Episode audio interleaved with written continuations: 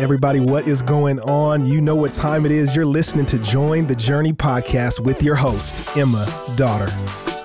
Thanks for joining. I am in the podcast studio with not one, but two of our Watermark Institute students, Brian and Laura Schwartz. Hey. Hey, Emma. I'm glad y'all are here. You guys are fellows.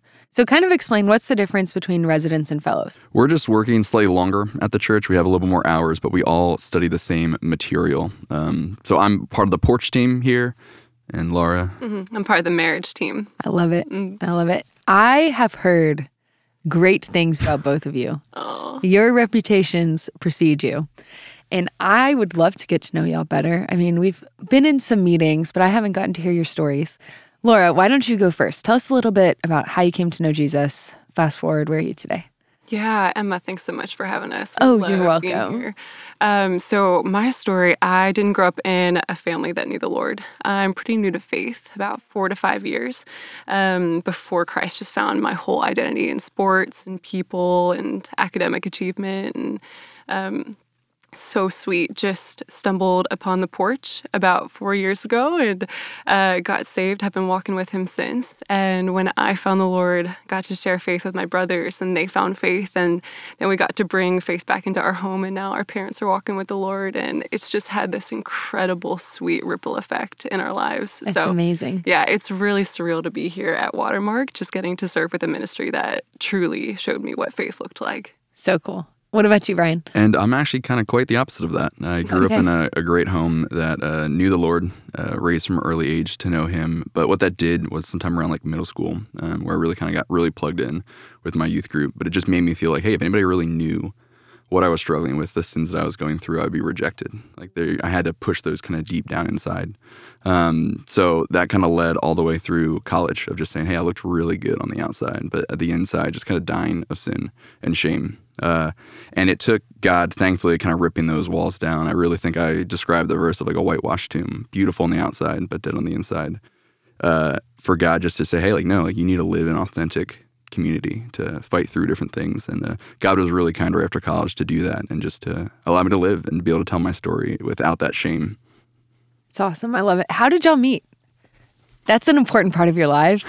yeah, we were serving at our home church and we're involved in our young adult group and, and serving as leaders and really just kind of, I think, looked at each other one day and we were like, we're running really hard for the Lord and we're similar in heart and um, got to know each other and the rest is history. And how long ago was that? How long have y'all been married? About like a year and a half now. Mm-hmm. Okay. Together for about four.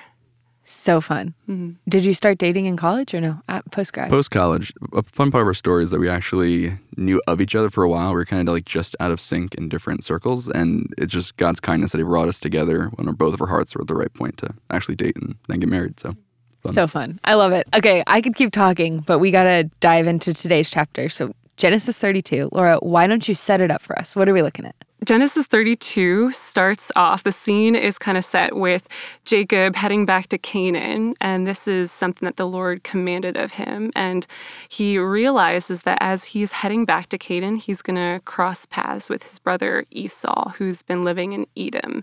And if we remember and look back at the previous chapters of Genesis, Esau and Jacob didn't leave off at a great point. Uh, Jacob had stolen Esau's birthright uh, through deception had robbed him of his blessing. And so, as he is realizing that he's going to cross paths again with his brother Esau, he's really fearful because the last time Jacob and Esau are with each other, Esau says he's going to kill Jacob. There's so much rage um, just through all of Jacob's life of deception.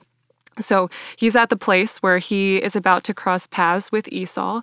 Um, he knows that Esau is heading his way with about 400 men, and he is just terrified for his life. I would be. Yeah, I know. But we see him doing something really honorable there. He cries out to the Lord, he prays, uh, which is such a lesson for us that in the middle of great fear, if we turn to the Lord or not, is so, I think, um, just representative of where our heart, our heart lies, um, and I think is just so important of like how we value faith. Uh, I don't know if you want to pick up from there.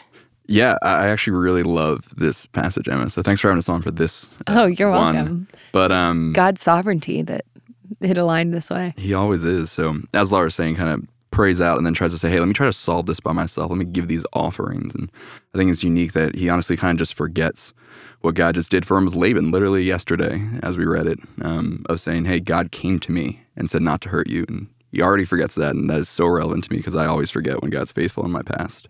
Um, so he sends all this stuff over, and then we see this kind of interesting scene where I don't know how this happens. I'm really curious to hear about this one day, but all of a sudden, all we know is he's wrestling with a man. And there's some um, different views of this of, hey, who is this? Is, mm-hmm. um, but one is saying, hey, maybe this is either pre incarnate Christ or God himself in man form. Um, but all we know is that they're wrestling. Right.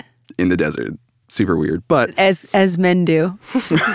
apparently, apparently. Um, but I love what is happening. They keep going on all throughout the night.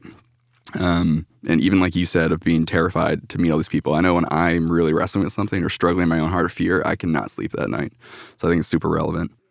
But uh, he gets to daybreak basically and says, Hey, like Jacob has this man and says, Let me go. And he says, I will not let you go unless you bless me. and I think 26? Yes, verse 26.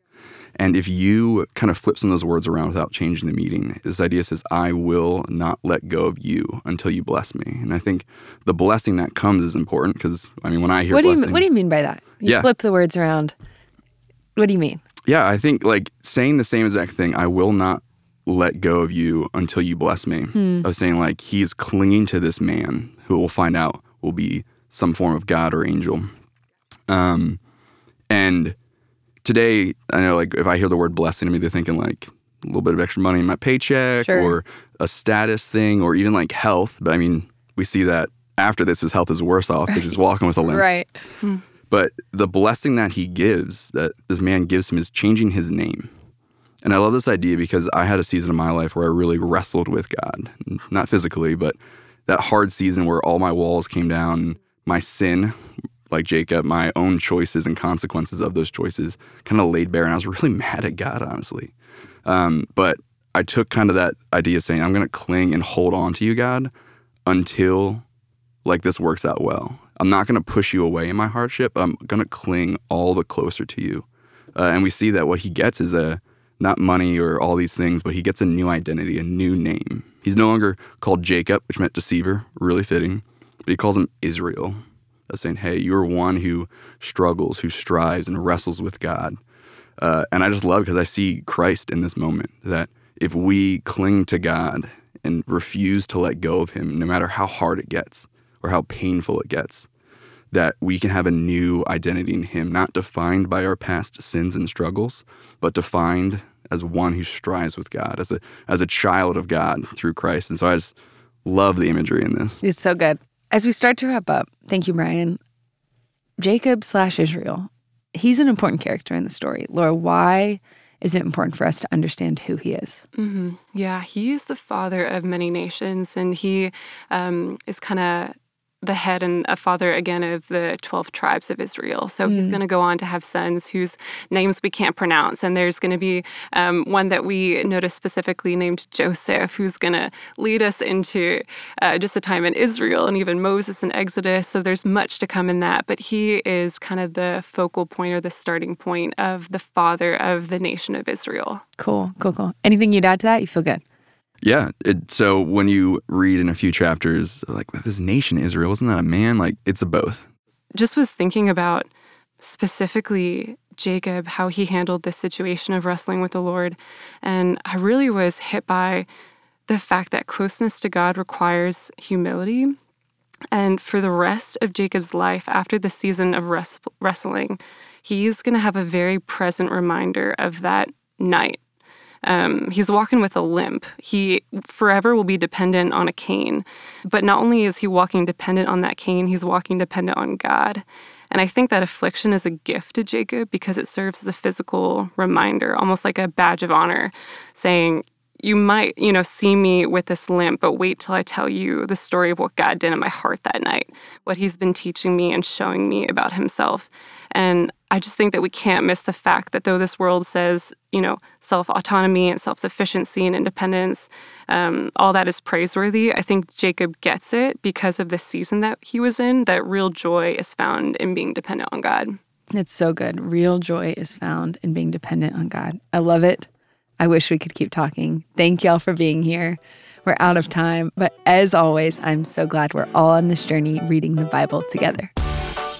Hey, we want to thank you for listening and we hope you enjoyed the episode. Did you know that you can help support Join the Journey by rating and reviewing this podcast? And if you're willing, we'd love it if you subscribe because the more you download, the easier it will be for new friends to find the podcast.